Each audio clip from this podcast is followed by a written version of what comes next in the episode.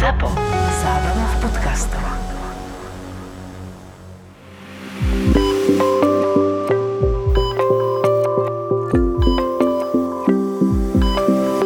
Donesli mi pána s bolestiami na hrudníku, tak 60-70 ročného. Ja ho budem volať, že inžinier Viezoslav, mal také obdobné meno a dovezil a on tak fakt sa zvíjal od bolesti, ukrutné bolesti a Ježiš Maria, ja umriem a on mi tam takto ležal. Ja som našťastie si mal možno ešte jedného takého ľahšieho pacienta, tak som mal dosť času sa mu venovať. A už som do neho napchal celú lekárničku od liekov od bolesti, čakal na vyšetrenie troponínu, hej, na, EK, na EKG nič moc nebolo, respektíve myslím, že on mal tesne predtým zavedený kardiostimulátor, čo strašne zmení obraz na EKG a ty teraz nevieš, či tam niečo nové je, nie je, proste si spoliehal na ten troponín. Tak teda hovorím, nič, ja som presvedčený, že má infarkt, idem volať. Tak som volal, dobre, chcem preklad do kardiocentra, možno, že do Bratislavy, už neviem, mne sa zdá, že do Bratislavy išiel nakoniec. A teda som dostal tú odpoveď, no viete čo, nemajú voľnú posádku, pošleme vrtulník. A že vrtulník? A viete čo, dobre, však on sa tu zvíjal od bolesti, kričal, že ide zomrieť, zaslúži si to, dobre, čakáme na vrtulník. Prišiel som za ním, hovorím, dobre, pán inžinier Viezoslav, čakáme na vrtulník. A vrtulník? No vrtulník. Veď vás strašne bolo na hrudníku. A mne už je teraz dobre. On by išiel aj domov. ja som, keľu, ja som mu zavolal vrtulník. Potom došli, zobrali ho, a urobili mu zákrok a ja potom na druhý deň volám, že dobrý deň, doktor a toto. Chcem sa popýtať, ako dopadol pán inžinier Viezoslav? Ja je pán, dobre ste ho poslali, 37 mal upchaté, urobili sme ho dobre. Hovorí, ty kokšo, chvála Bohu. Hovorí, vy sa tešíte, že bol chorý. Nie, ja sa teším, že nedostanem preplatiť niekoľko tisíc eur. že to bolo indikované. Takže ono fakt niekedy máš malú dušičku. Ja, ja, ak môžem, tak ja by som možno uh, vysvetlil vlastne, čo sa týka nasadenia toho vrtulníka a tak, lebo je to taká obrovská fáma. Všetci si predstavujú, že koľko bude stať uh, ten vrtulník, keď priletí alebo tak. Nie, vrtulník je hradený z vášho zdravotného poistenia. Čiže to je to isté, ako keď po vás príde sanitka s lekárom, alebo keď prídu aj bez lekára záchranári. Čiže vôbec sa netreba bať volať si leteckú záchranku. Počkaj, toto nehovor na hlas, inak. Toto nehovor na hlas, pozor. Janko, Janko, nehnevaj sa, pre mňa to teda nie je to isté. Ja som sa ešte vo vrtulníku neviezol. V sanitke už áno, aj keď teda nie, že by som bol chorý. A určite to nie je to isté pre nikoho, lebo niekomu, keď povieš, že vrtulník. Vrtulník, tak si myslíš, že je strašne chorý. Chápeš, čo myslím? Jasné, no. A hlavne vieš, tu ten vrtulník, keď zoberieš, ty ideš na nejakú, dajme tomu blbosť, ak my hovoríme, že na čo na urgen nepatrí a čo do vrtulníka nepatrí, tak to môže niekde chýbať, skôr bude chýbať vrtulník, možno nie, alebo sa milím, ako tých sanitiek, ktorých je predsa len v tom meste niekedy, však koľko je tu stanic, len v Bratislave, neviem, 20 stanic, 10, 15 určite. V podstate vrtulník, neviem, koľko je stanovišť, teda ty si hovoril Žilina, Poprad, možno, že čo, Bystrica? Bystrica, Košice, Trenčín, Nitra, Bratislava. Nerad by som sa púšťal do takých tém, lebo často sa stane, že nás teda vyšľú aj na taký transport, ktorý by bol e, sanitkou rýchlejší. Povedz príklad možno. Typický príklad tu na, akože keď dostane niekto e, infarkt po Prade a vezie sa do kardiocentra do Prešova, tak je úplný nezmysel e, toho človeka transportovať vrtulníkom, pretože momentálne je Poprad s Prešovom spojený diálnicou a tým, že som slúžil aj na sanitke, tak viem, že proste sme to robili bežne za 35 minút na majákoch. Hej? A doveziete hmm. toho pacienta tou sanitkou priamo na, na, na zákrokový sál. Kým to použitie vrtulníka v tomto prípade je také, že nám musí RLPčka z Popradu doviesť toho pacienta na letisko, alebo si ho ideme teda prebrať. My pristaneme pri nemocnici, ale potrebujeme zase asistenciu sanitky, aby sme si ho mohli zobrať do nemocnice, previesť k vrtulníku, naložiť ho do vrtulníka, zamonitorovať. Ten let síce trvá len 15 minút alebo 14 minút, ale zase pristaneme v Prešove, kde si musím volať ďalšiu posádku RZP alebo RLP toho pacienta preložiť a teraz sa s ním vozím po tom areáli a idem ho zaviesť. Čiže takto ten transport trvá možno aj hodinu, hodinu 15. No. Čiže to je nezmysel. Jasné, jasné. Alebo takisto sa stane, že proste je autonehoda, kde je jasné, že je zranených, ja neviem, 5-6 osôb a operačné stredisko nám to teda zahlási, že, že máme takúto nehodu, ale čakajte, e, my sme tam poslali sanitku, že uvidíme, čo povedia, nech sa pozrú oni. No, a potom za 15 minút sa nič nedieje a potom zvihnete telefón a okamžite tam lete, sú tam traja, štyria, neviem čo proste a to tiež není správny postup podľa mňa. Že na to miesto by mal byť určite vyslaný najprv vrtulník a ten potom následne rozhodne, hej, že či ešte potrebujem ďalšie dve sanitky, alebo tieto dve mi stačia, alebo ešte mi pošlite tretiu a tak.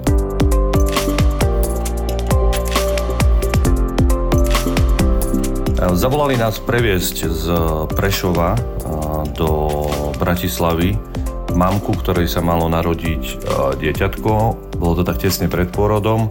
S tým, že to dieťa malo mať nejakú vrodenú vývojovú chybu na srdiečku a okamžite po narodení sa pár hodín potom malo teda podstúpiť vážny operačný zákrok na tom, na tom srdiečku a oni nás žiadali, že teda, že poďte nám tú mamku previesť tým vrtulníkom z Prešova do Bratislavy s tým, že aby tu už potom rodila v kľude a tak a jedno s druhým. Rejím, dobre, ale to znie ako podozrivo, že pribalte mi tam s ňou aj dáku pôrodnú asistentku. No a stalo sa to, čo, čo som si myslel a vlastne začali sme rodiť e, vo vrtulníku niekde nad, nad Nitrou. A tam sa podarilo teda, že sa narodila malá Julinka. Odleteli sme s mamkou a pristáli sme teda aj s jej narodenou dcerou. Čiže to bol taký pekný zážitok. Kto môže povedať, že sa narodil vo vrtulníku? Dieťasko, čo sa narodilo, mm. to bude môcť povedať. To je akože pecka. Čo sa týka takého kuriózneho zážitku, tak zavolali nás do odtiaľto z Popradu u Starej Lubovni s tým, že a, a, nejakého borca tam uhryzla vretenica. Tak vravíme si, že čo to je za somarina, že kvôli tomu volajú vrtulník, že a, však to je, ja neviem, 10 kilometrov do, do nemocnice, nie? Po zemi, že to môže ísť sanitkou, no len proste odpoveď bola, že nemajú žiadnu voľnú posádku rýchlej lekárskej pomoci, takže proste využijú vrtulník. No tak sme a, pristáli na ihrisku, kde nás čakal borec o, monterkách opretý o palesák, kýval sa jak mliečný zub. No a čo tomu, a ten a vlastne mal proste napuchnutú strašne ruku, nie? No ale ako to celé vzniklo a čo sa, celé, čo sa stalo vlastne, tak to bol borec, ktorý sa od rána potužoval nápojmi a popri tom trhal, vytrhával burinu kolo plota, nie? No a jak trhal tú burinu, to tak len cítil, že ho niečo pichlo do ruky alebo proste také pichnutie udával, hej, do prsta. No ale nevenoval tomu pozornosť, až ho to unavilo tak, že zaspal. No a keď sa zobudil, tak samozrejme e, prvé, čo zistil, že mu treba cigaretle, lebo že mu došli a e, že by bolo treba ísť dokrmiť do krčmy, nie? Sa, no tak dobehol do krčmy a tam ho vidí borec, ktorý z hodou okolností bol nejaký tam predseda polovného združenia, či čo, a vyraví mu, že ty čo máš s rukou, nie? Lebo ruka pripuchnutá jak hovado. No neviem, asi ma čo uhryzlo, nie? Však teba uhryzol had. Lebo však pozeral mu na ruku a videl tam také dve jasné, teda tie stopy po tom uhryznutí. No tak dobre, tak zavoláme záchranku, do toho prichádzam ja, borec tam se, teda stojí opretý o ten, o ten palesák v monterkových nohaviciach s takými vreckami, tak sme borca naložili, previezli sme ho teda tých 10 km do Starej Lubovne a tam sme ho odovzdali s tým, že teda ostane na ošetrenie v nemocnici. A ešte sme nestihli pristať ani v Poprade a volajú nám, že či vieme, čo sme doviezli, že sme doviezli borca, ale aj s tou vretenicou. Ten typek ju mal vo vrecku od Monteriek. On ako zaspal, tak, tak mu ten had naliezol do, do gatí, do, do vrecka. Vlastne, a čiže ona ho, a jak on tam šmátral tou rukou, možno po tých cigaretách, alebo neviem po čom, tak ho ten had kusol viackrát a normálne, keď potom mi poslali fotku zo starej Lubovne, kde vlastne sú monterky a vedľa monteriek je vretenica. Takže preprevážali sme pacienta aj z Takže pasažiera takého pasažiera. čierneho, čierneho no, pasažiera. pasažiera. Mňa by veľmi zaujímalo, ako potom v nemocnici postupovali, a to už ty nevieš, tak sa niekedy spýtam, že čo robia s tou vretenicou. No, potom postupovali tak, že tam museli zavolať upratovačku, lebo však tam bol strašný oný, no tak tá ju dáko spratala do takého kýbla, alebo ja neviem čo. A, a vyriešila to. Ubratovačka, hej. Inak ty no. tak rozmnožuješ prípady, ty zoberieš jedného a vidíte, vidú dvaja, takže teba asi nemajú moc rádi, vieš. to je pravda vlastne, to je pri týchto obidvoch prípadoch.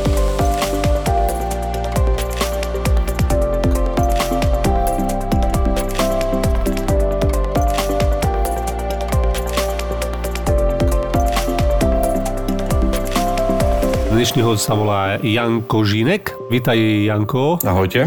Je tu Joško Fatersík, však ako vždycky. Servus, Jožino. Čaute chlapí. Janko robí vysokorského záchranára a robíš aj na leteckej, alebo ako to máš? Pracujem ako lekár na leteckej záchranke v Poprade a takisto pracujem ako medzinárodný horský vodca. Kde konkrétne najviac tak ako operuješ? No, najviac slúžim na stredisku v Poprade, tu na pod Vysokými Tatrami, ale tým, že vlastne ten zamestnávateľ, u ktorého tú prácu vykonávam, a prevádzkuje na Slovensku 7 stredisk, tak občas sa stane, že sa dostanem do služby aj do Žiliny, napríklad do Banskej Bystrice, alebo niekde do Kukurice, dole, do Trenčína, do Nitry. Do kukurice? Mm-hmm.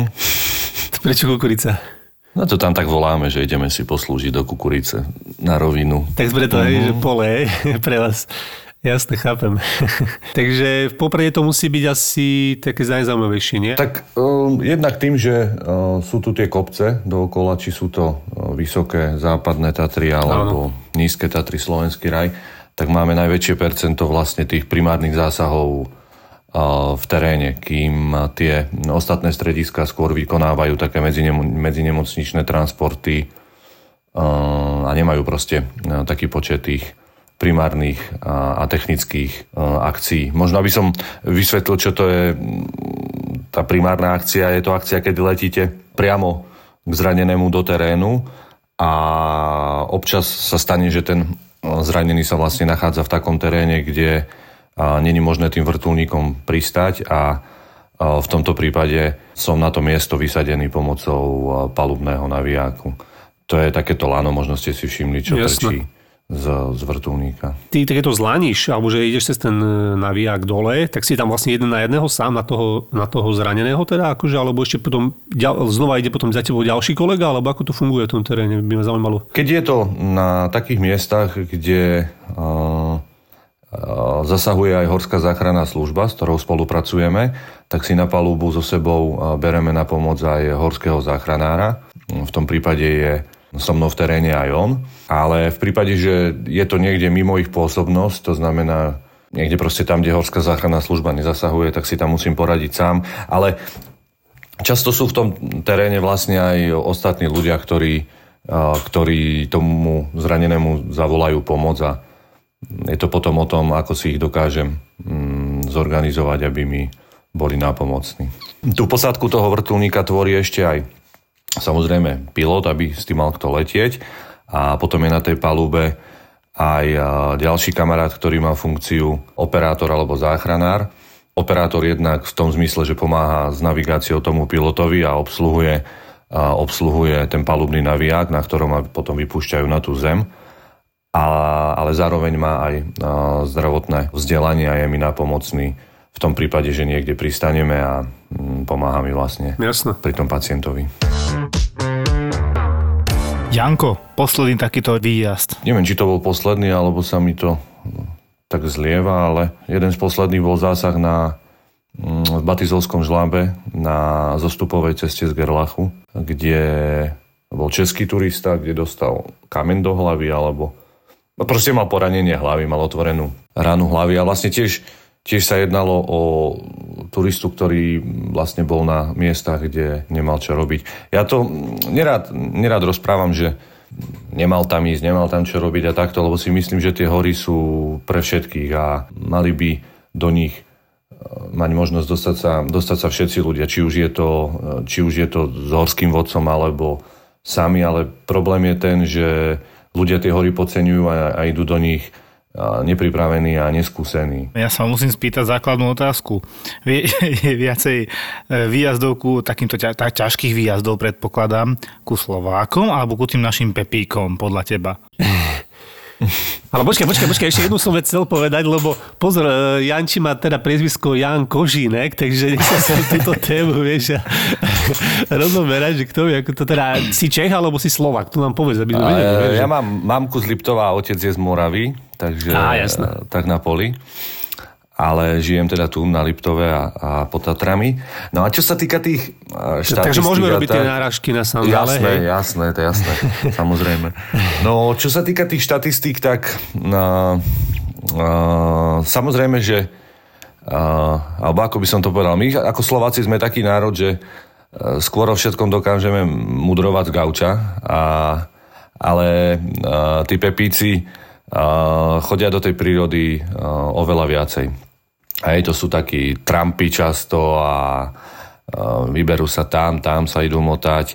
Čiže logicky sa im tým pádom aj častejšie niečo stane, ale, ale čo sa týka štatistik, tak a bohužiaľ tých najhorších, keď budeme hovoriť o počte obetí napríklad za, za túto sezónu, tak jednoznačne vedú polskí turisti. To vážne? Uh-huh, uh-huh, neviem, neviem, či to je proste badať u nich, že nerešpektujú návštevný poriadok vlastne toho Tatranského národného parku, vydávajú sa na túry sami, mimo chodník, zlom počasí. Oni si to akože ani naštudujú tú trasy alebo nič, oni tak idú, že kde na to zavedie, alebo to si neviem akože tak úplne predstaviť. Ja keď som išiel do Tatier, teraz s kamarátom, tak akože mi to tak študovali, vieš, že proste sme sa pripravovali deň predtým, mapy pozerali, nejaké chodníky, kde čo chceme. No to je správne, to, to, tak, to sa volá vlastne príprava na túru, toto si robím takisto aj ja predtým, ako idem na, na miesto s klientami, keď sa teda budeme baviť o tej mojej druhej práci. Musím sa pripraviť na tú túru, aby som vedel, čo ma tam čaká. A toto možno ani, oni asi ani nerobia, alebo podcenia počasie, idú do terénu, kde nemajú dostatočné vybavenie, skúsenosti. Neviem, neviem, čím to je, ale proste ten uh, august a uh, september bol v tomto prípade naozaj hrozný. Zahynuli skoro každý týždeň niekto v tých Tatrách no a bol, väčšina to boli polsky. A to sú akože nejaké, nejaké miesta, kde sú najčastejšie tie problémy, alebo proste na tých štítoch konkrétne, alebo ako to povedať? Sú také akože lokality, kde sa skoro pravidelne stane niečo, napríklad taký prostredný hrod, to je kopec, kde kde sa dá ľahko stratiť, je pomerne ťažko dostupný a odtiaľ zvyknú spadnúť. To je, takej, to je taký, také miesto, kde sa často letí na zásah, ktorý väčšinou nemá dobrý koniec. Takisto aj okolo rysov, či už na našu stranu alebo na polskú stranu. Hmm. Toto tak asi najčastejšie. Najhoršie, keď letíte niekde na nejakú autonehodu, kde sú deti alebo niečo podobné, no tak to je potom také ťažšie a sa s tým potom ten človek s tým ťažšie vyrovnáva. No. A vyrovnáva sa ako s tým napríklad, že máš nejaké svoje zaužívané postupy, máte nejakého psychológa, alebo či to vôbec akože snívate s nami? Vieš čo, ja sa s tým vyrovnávam tak, že proste, proste, že asi v tých horách, že si zase oddychnem na tej túre, či, či s rodinou, či, či s manželkou, alebo, alebo proste s tými klientami. Nechcem povedať, aby to vyznelo sproste, ale za tie roky som sa stal voči tomu či imúny, alebo čo proste. Tak ale to musíš. Je to súčasť našej práce, hej, že s tým sa proste stretávame dennodenne s tým ľudským nešťastím a keď sa nad tým tak zamýšľam, tak rozlišujem, že človeku príde ľúto, keď naozaj za to niekto nemôže, hej. Ale zase veľa razy vidím, že fakt kam až dospeje ľudská hlúposť a, a že ten človek si vlastne potom môže za to sám. To sú napríklad prípady tých, tých ľudí v tých kopcoch, hej, keď ich vyslovene pocenia a, a nevenujú sa dostatočne príprave. Také, že vyťahovanie z lavíny a takéto už si mal? Mali sme samozrejme. Ja sa vlastne lavínam venujem dosť intenzívne aj čo sa týka tej druhej práce ako horský vodca, lebo organizujeme vlastne lavínové kurzy pre verejnosť počas uh, zimných mesiacov, kde učíme tých ľudí vlastne jednak ako sa pohybovať v lavínovom teréne, ako sa vôbec nedostať do lavínového terénu, a potom ich e, učíme samozrejme aj kamarádskú prvú pomoc, čo je vlastne najdôležitejšia vec pri lavínovom nešťastí, pretože tie štatistiky, čo sa týka úmrtí v lavíne sú neúprostné. Kým do 15 minút je 90% šanca na prežitie, to znamená, že z 10 zasypaných prežije 9 osôb, ten jeden zomre preto, lebo sa za, nemá to šťastie a začne sa hneď dusiť, hneď sa mu dostanú, dostane do dýchacích ciest sneh alebo utrpí počas toho pádu tej lavíny fatálnu traumu, tak po 30 alebo 35 minútach tá šanca klesá na 30%. To znamená, že z 10 ľudí už zomre 7, traja prežijú. Tí traja práve majú šťastie, že sa im okolo tváre vytvorila vzduchová kapsa a majú možnosť tej lavíne chvíľu dýchať, kým prídu na miesto teda tie zložky, ktoré sú im schopné pomôcť. Len to, čo chcem vlastne povedať a prečo učíme tu, tých ľudí tú kamarádskú pomoc, je to, že my ako záchranné zložky sa na to lavinište nedostaneme nikdy skôr ako za tých 15 minút.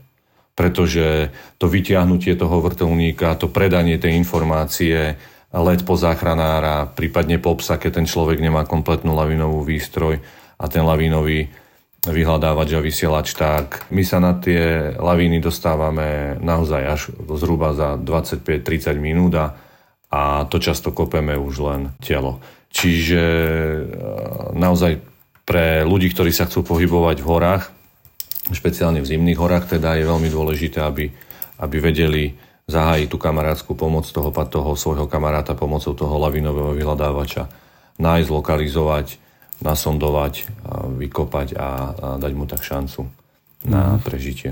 Ale samozrejme, bol som pri lavinových nehodách, bol som pri lavinových nehodách aj kedy sme vykopali z tej lavíny ľudí, ktorých som poznal, kamarátov. Tí kamaráti boli asi skúsení, nie? Boli, boli skúsení, ale boli... Čo ich tam prekvapí? Tiež, lebo... tiež, tiež urobili blbosť, išli niekde, ja neviem, či to bolo v noci, po tme, za zlej viditeľnosti, kedy ten terén sa nedá tak čítať a vy sa dostanete do toho, do toho lavinového terénu. Tak, tak chyba sa stane veľmi ľahko a tie hory, už keď ju raz spravíte, tak potom sú neoprostné a, a chybu neodpúšťajú.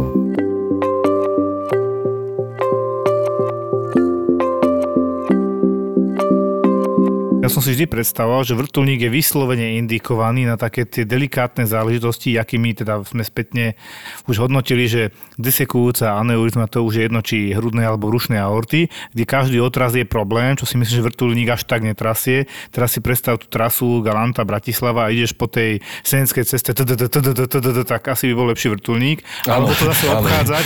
Tak po prvom kilometri vybavený. No však toto, toto si predstavujem, že to je také, že hyperindikované a toto je ale tak taký problém, že nie vždy je letový režim. Janko, vyjadri sa mi prosím k tomu, kedy je letový režim. No, uh, tým, že vlastne ten vrtulník musí lietať za určitých uh, letových podmienok, ktoré sú predpísané a ktoré sú bezpečné, tak uh, nie vždy je možné ten let vlastne vykonať. Hej? Dajme tomu napríklad, že v Poprade je teda pekné počasie a zavolajú ten vrtulník, že chcú transportovať toho pacienta do Košic ale oni nevedia napríklad, že v Košiciach, tak ako to je napríklad dneska celý deň, je nízka oblačnosť a hmla. A my nemôžeme uh, lietať za takýchto podmienok, to znamená, keď sú nízke dohľadnosti, nefunguje to ako v tých amerických fil- filmoch, že uh, ten vrtulník letí v totálnej hmle, uh, neviem čo, daždi v krupobiti, alebo to tak proste nie. My Eh, na ten, na ten led alebo na ten zásah odletíme traja a traja sa musíme aj vrátiť naspäť. Eh, čiže pilot vždycky musí, potom ako dostaneme tú požiadavku na ten let, musí vyhodnotiť počasie, on si rýchlo otvorí mm, stránky, kde je dostupná letecká meteorológia, kde sú tzv. metary alebo tafy, to sú napísané stav aktuálneho počasia, respektíve predikcia, predpoveď počasia na nasledujúce hodiny, ale je to napísané v takých kódoch, to by vlastne ani like uh, neprečítal, hej. Kde on vidí, že po tej trase, kde potrebuje letieť, ako nízko je základňa mraku, nad najvyšším bodom, ponad ktorý potrebuje letieť napríklad, aká je tam dohľadnosť, a podobné veci. Ale to sa môže aj počas letu zmeniť nejak, či to už sa nemení? Takže dá sa aj to, a to už keď vás prekvapí vo vzduchu, tak už si s tým musíte asi nejak poradiť. Hej, to už je inak. Už keď nás to prekvapí, tak si musíme s tým nejakým spôsobom poradiť, ale uh, zároveň jedna časť tých predpovedí je aj uh, predpoved na nasledujúce 3 hodiny. Čiže tam on z toho musí vyčítať, že je predpoklad zhoršovania sa a podľa toho sa musí teda rozhodnúť, že či tú trasu preletíme alebo nepreletíme. Hej. Takisto špecifikum je, sú tie zásahy napríklad tu na vo Vysokých Tatrách alebo Západných Tatrách, kde uh, vy stojíte v doline, kde sa stal úraz a teraz na tom mieste uh, nemusí fúkať vôbec, ale 50 metrov nad tým môže byť uh, taký vietor, že uh, my tam tú akciu nedokážeme spraviť. Hej?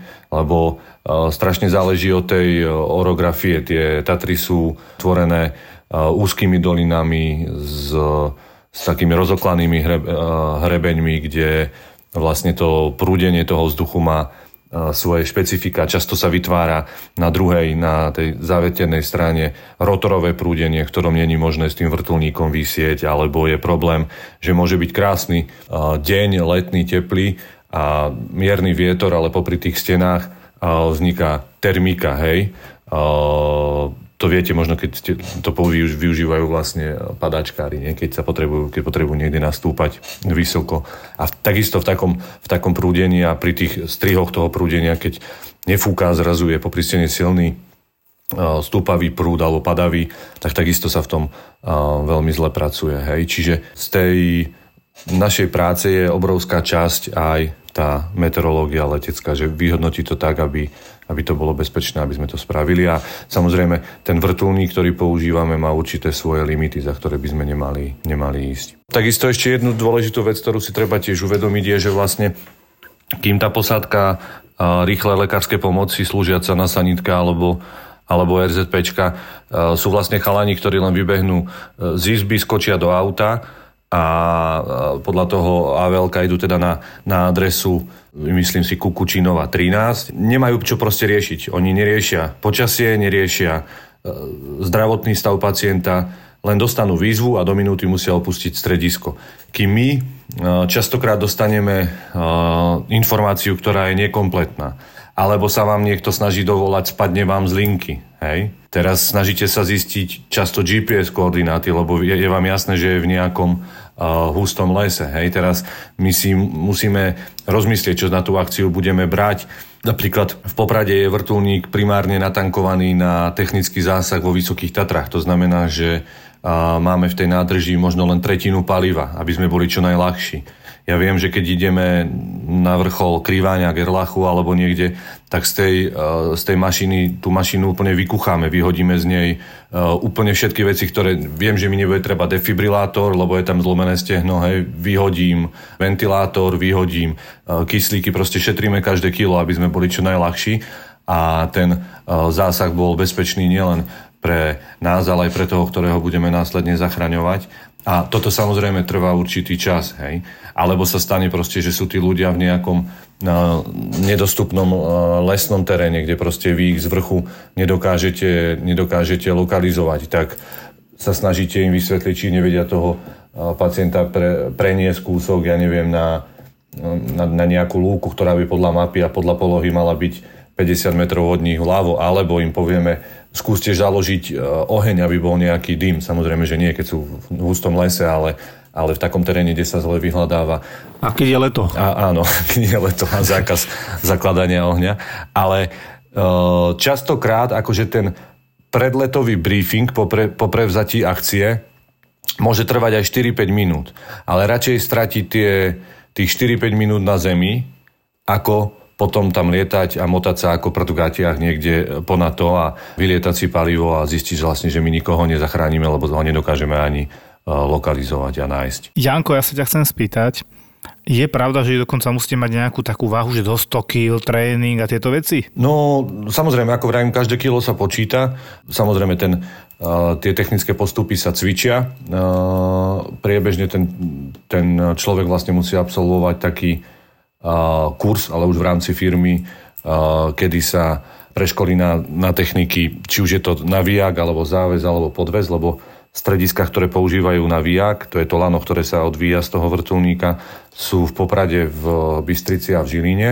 A ako náhle by bolo treba robiť uh, technickú akciu v teréne v pôsobnosti teda tých ostatných štyroch stredisk, tak na to používajú lano. Buď si ho zavesia pod vrtulník, hovoríme o metóde podvesu, alebo ho zavesia na to rameno, na ktorom je zavesený ten navíjak. V tých ostatných troch strediskách tak tam zavesia pevné lano, teda statické, alebo teda lano, ktoré sa používa na to, o rôznej dĺžke, či to je to 30 alebo 50 metrov. Hej? A toto všetko je potrebné školiť. No a čo sa týka tej, samozrejme, že všetci z nás sa snažia držať sa v nejakej kondícii. Veľa tých ľudí, ktorí tu pracujú, sú ľudia, ktorí pravidelne športujú, nie samozrejme na profesionálnej úrovni, lebo to sa popri tej robote nedá, ale udržiavajú sa v kondícii a aj sám potom cítite, že keďže čím ste väčší a, toto, a s tými 20-kilovým batohom, alebo ja neviem s čím, tak e, v tom teréne nie ste taký... Obratný pohyblivý. Obratný pohyblivý, tak. A bolo také napríklad, že keď máš nejakú havarku a je tam aj 4-5 sanitiek, že napríklad ste sa niekde stretli dva vrtulníky, bolo také nejaké hromadné, niečo uh-huh. takéto sa udialo, alebo uh-huh, sa deje to, uh-huh, sa deje sa to? Deje sa to jasné. Častokrát, presne ako vravíš, pri väčšom počte zranených sa využije aj ďalšie najbližšie stredisko. Dokonca mne sa osobne stalo, keď spadol vrtulník pri Prešove, tak tam boli asi traja alebo štyria, štyria, no, štyria zranení. Samozrejme, pre pozemnú posádku to bolo v teréne, ktorý bol pre ňu pomerne zdlhavo a zle dostupný, tak sme sa tam stretli vlastne tri posádky. Vtedy tam prileteli okrem Popradu aj Košice a takisto aj Banská Bystrica. Alebo sa to stane na lavínovej nehode, kde je viacej zasypaných takisto. Minulý rok bol taký ten uh, smutný deň, kedy zabíjali v západných Tatrách blesky, tak sme vlastne na hrebení západných Tatr vtedy zasahovali jednak aj popradská posádka, jednak aj posádka zo Žiliny, myslím, tam bola, alebo z Bystrice, teraz už neviem presne, ale tiež dva vrtulníky. Zabíjali blesky, toto mi rozveď, lebo jak sa mám chovať vlastne, keď sú napríklad tých Tatrách, hej, že tam čo má sami kameň, samú, samú horu, kde sa tam schovať, alebo ako máš, ako by si ty vlastne sa tam správal, keby bola takáto búrka ťa prekvapila, vieš čo robiť? No v prvom rade sa, by sa nemalo stať, že ťa také niečo prekvapí, pretože na túru máš uh, vychádzať s tým, že vieš uh, samozrejme predpoveď počasia a vychádzať na ňu uh, veľmi skoro ráno a byť, uh, piť pivo už o, o 12. o 1. Uh, na chate, hej, kedy vieme, že je vlastne najväčší e, vývoj tej burkovej oblačnosti a, a následne činnosti. Ale samozrejme toto sú e, teórie. Prax je taká, že tí ľudia vychádzajú naozaj na tie túry až potom, ako sa a, v kľude naraňajkujú, či je to na tých chatách alebo na hoteloch a, a častokrát sa stáva, že oni sú práve v tých najexponovanejších miestach okolo, okolo obeda alebo tesne po tých poobednejších hodinách, kedy a sa začína vytvárať tá burková aktivita, tak určite v tomto prípade je metódou voľby čo najrýchlejšie sa dostať nižšie do doliny. Hej? To znamená dostať sa z tých hrebeňových polôch, vyhýbať sa nejakým žlábom, kadiaľ môže byť ten blesk zvedený, komínikom, hej, neskrývať sa pod kamene alebo podobne. To, to je všetko síce pekné teória, ale prax je úplne inde, lebo tie Tatry sú sami žlab, sami komínik a sami kameň, hej, čiže v prípade, že sa blíži búrka, tak sa snažím čo najrýchlejšie zmiznúť z toho hrebenia a pohybujem sa malými krokmi a čo najrýchlejšie zostupujem do doliny. Janko, keď takto idú blesky, rtulník má letový režim alebo je to problém tie blesky? Väčšinou fúka, tak to chápem, ale keď nefúka. Toto by bola otázka na, na pilota, dobrá, ale neviem, či my by sme mali byť v tomto prípade ako tá Faradajová klietka. Ja tomu moc ano. nerozumiem, priznám sa, ale vysvetlili uh, mi to tak, že nás by teoreticky nemal zabiť ten prúd, ale môže sa stať, že nám ten blesk môže poškodiť, čo sa týka ne, uh, elektriky v mašine ano, a tým pádom ano. by sme mohli ísť k zemi tak či tak. Hej. Čo sa týka napríklad konkrétne tej akcie na tom hrebení tých západných Tatier, tak my sme boli vyzvaní okamžite, teda ako tí ľudia boli zasiahnutí tými bleskami, ale urobili sme to tak, že sme preskočili do Žiarskej doliny a tam sme pod dolinou počkali, kým tá burková činnosť trošku utíchne a hlavne tá blesková a následne sme išli zasahovať, hej, lebo to nemá zmysel proste, uh, jednak by sme tam nič neurobili, lebo nebolo nič vidno a, a riskovali by sme aj naše životy.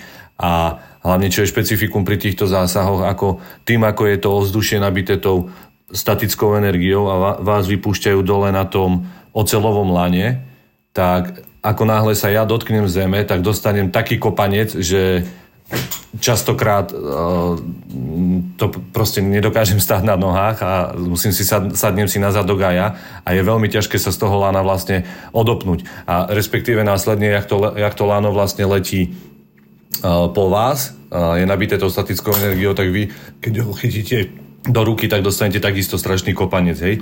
Cez vás sa to vlastne zvedie, zvedie na zem. Aha, to som no, nevedel. Ty toto som nevedel. Ale samozrejme, že je to, toto je špecifikum tých zásahov v lete pred búrkou, kedy vám volajú, že si niekto zlomil členok alebo niečo podobné a letíte chytro to spraviť ešte predtým, ako sa pokazí to počasie, tak musíme rátať aj s týmto. Čiže vtedy si nesmiem zabudnúť rukavice, cez ktoré je to cítiť uh, menej, respektíve uh, niekedy si viažeme na ten naviják uh, nejakú, nejaký kus drohotu, ktorá tesne, pre, tesne predtým, ako ho ja dostanem do ruky a tam, kde sa mám zapnúť do toho háku, tak z neho ešte ide kus drotu, ktorý to vlastne zvedie predtým, ako to chytím ja do ruky, lebo sa dotkne zeme. Dobrý nápad. Fajne. Dobre ste sa vynašli. Čo to je? Čo to tam je za zvuky?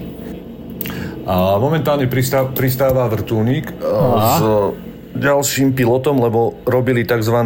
KTPčko, to sú kontrolno-technické previerky, vlastne kedy inštruktor pilot skúša ďalšieho pilota zo strediska a, a riešia núdzové postupy, teraz to nacvičujú konkrétne po tme, a, sadnutia na buď známe heliporty, myslím, že boli v Spiskej Novej Vsi, v Poprade a takisto sadnutia aj do terénu za na teda nočných podmienok.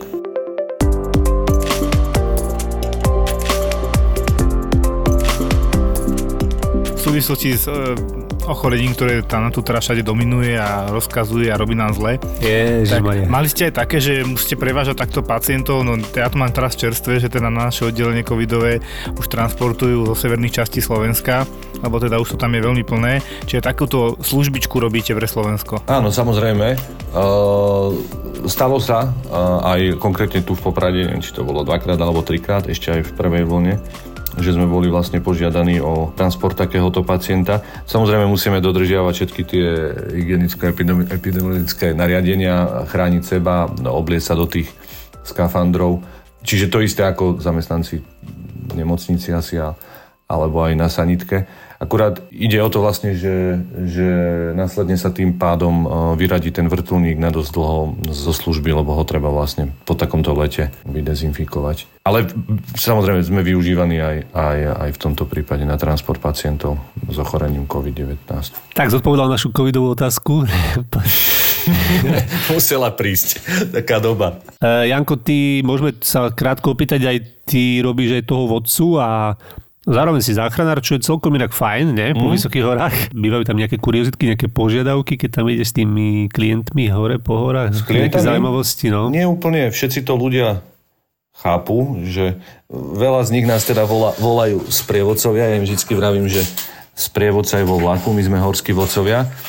Možno len tak, len tak na priblíženie toho, čo to vlastne je ten horský vodca. Je to uh, osoba, ktorá má najvyššiu formu uh, vzdelania, čo sa týka uh, pôsobnosti v tom uh, horskom teréne. U nás je to kurz, ktorý vlastne zastrešuje naša Národná asociácia horských vodcov Slovenskej republiky a my sme vlastne členovia medzinárodnej organizácie fungujúcej pod skratkou UIAGM alebo IFMGA, to záleží, či to zoberieme ako anglickú skratku alebo francúzsku. Aby sa človek stal horským vodcom, tak musí vlastne už byť predtým, ako sa prihlási do toho kurzu kompletným horolescom.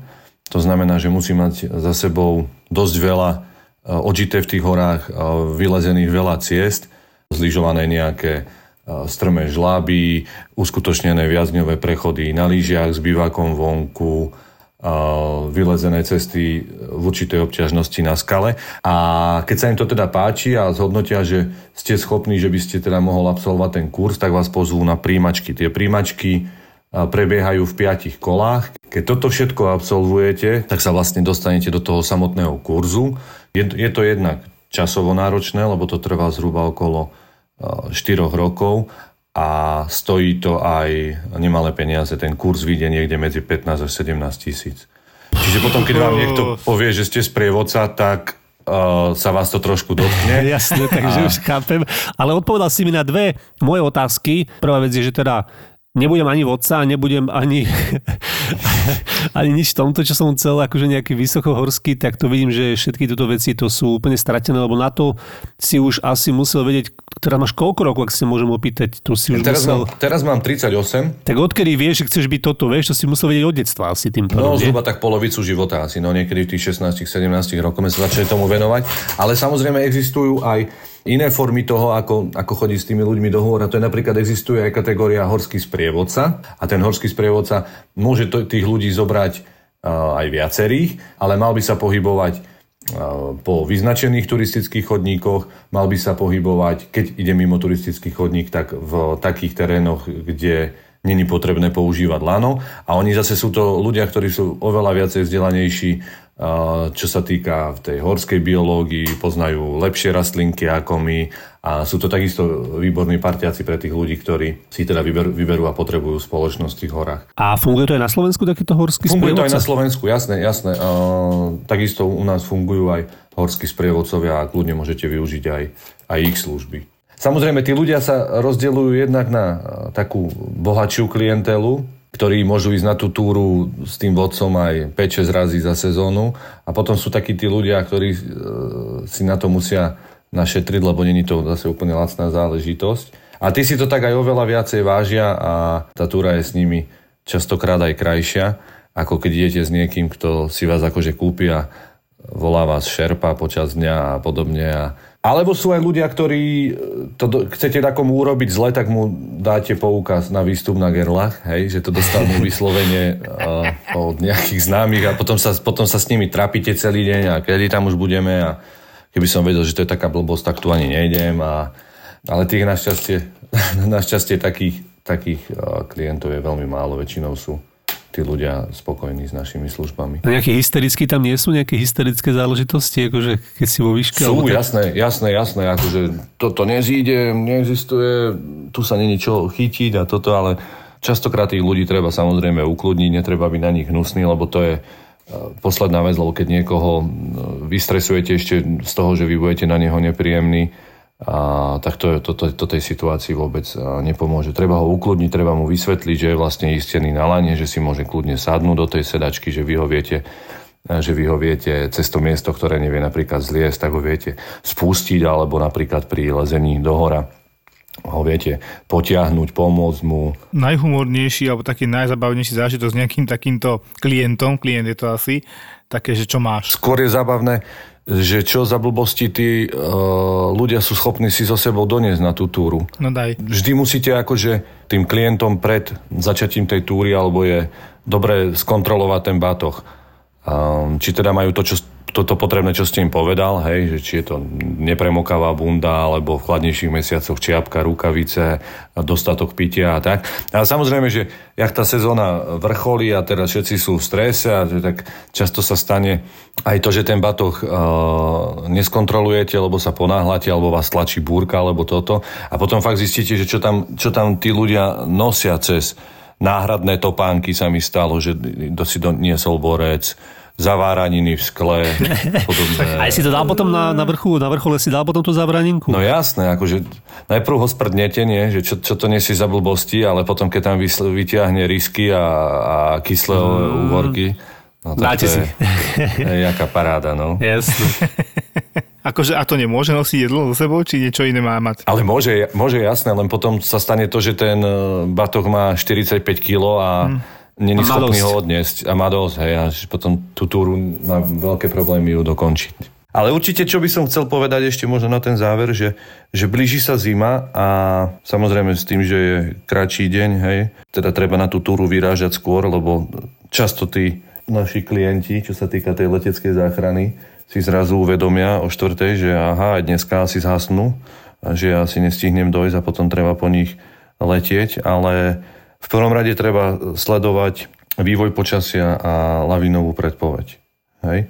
Lebo uh, aj pri uh, tých jednoduchých túrach, čo, ktoré sú na uh, tie vysokohorské chaty, ktoré budú vlastne počas zimnej sezóny otvorené, lebo chodníky po, po chaty sa nezavierajú, tak aj e, tieto miesta sú takisto v dráhach e, lavín alebo v dosahu lavín. Pre nás to je všetko nové. My sme takí tí doktori, vieš, čo sedia na ríti a veľa píšu. No tak zase vy ste takí ozajstní doktori, vieš, tých bielých plášťoch. Ja som taký smetiar, si vravím veľa razy a ja len chodím zbierať tých ľudí po onom. Ten smetiar mi v tej lavinovej situácii zachráni skôr život, ako ja keď tam budem, vieš o tom. Asi robiť na hoci ktorej ambulancii je oveľa náročnejšie, ako keď tých pacientov sú tam kvanta, ako, ako u nás. Ešte v Petržalke, keď som robil, tak si doteraz pamätám pacientku. Uh, priviezli normálne spred uh, ortopedickej traumatologickej ambulancie. A teraz prišla pani a čo sa stalo pani? No nič, čakala som ortopeda na ambulancii. A čo sa stalo? No odpadla som. Preba, prečo ste odpadli? No keby ste vedeli, koľko tam bolo ľudí, potom prišiel primár, že, že no keď som to tam ja videl, ja by som bol odpadol. Niekedy to až typovanie, vieš, keď akože však to sám vieš, nie? Že niekedy je človek stratený. Som mal presne pani, takú chudú 40-ročnú a čašnička. Došla, že ju picha na hrudníku, hovorí si chudá, dobre fajčí, dosť fajčí asi, aj sa priznala potom, že fajčí. A že ju picha na hrudníku, to nevyzerá na infarkt, som EKG, urobil som odbery a už tak hovorím, pozerám, troponín nízky, EKG v poriadku. Pani, nič, je to dobré, na isku nepôjdete, otvorím rengen a tam pneumotorax proste praskla časť plúc, hej, a hovorím, no, na isku nepojete, ale pojete na áro. Ďakujem. Jak ti aj štipujem, tak a išla chuďa na áro, nepačil sa jej to, nechcela veriť vlastným ušiam, že ako je mohol len tak prasknúť plúco. Potom sa ukázalo spätne, keď sa priznala, že ona nejak zakašľala a tak asi tie buly, jak mala v rámci toho fajčenia vzniknuté, ten emfizém, tak to ruplo. A normálne to spôsobil uh-huh. taký relatívne veľký pneumotorax. Chvala Bohu, dobre dopadla, ale vrahím máš pravdu. Občas je to také typovanie, že čakáš na všetky tie výsledky a jedno z toho hádam kápne, hej. Tak ale nie je to, že typovanie, ty na to musíš všetko myslieť, to je základ. Ty prípad dôverne poznáš. Musel som utekať za tú letnú kuchynku, zvracať, nemohol som sa na to pozerať. Príbehy sériových vrahov. Je možné, že páchateľová najbližšia rodina si na jeho správanie nevšimla nič neobvykle? Ja si myslím, že si všimli. A pokus o nahliadnutie do ich mysle. Nebol tam sexuálny motív vražd? No, nebolo to motivované sexuálnou deviáciou v pravom slova zmysle. Vražedné psyché. Psyché.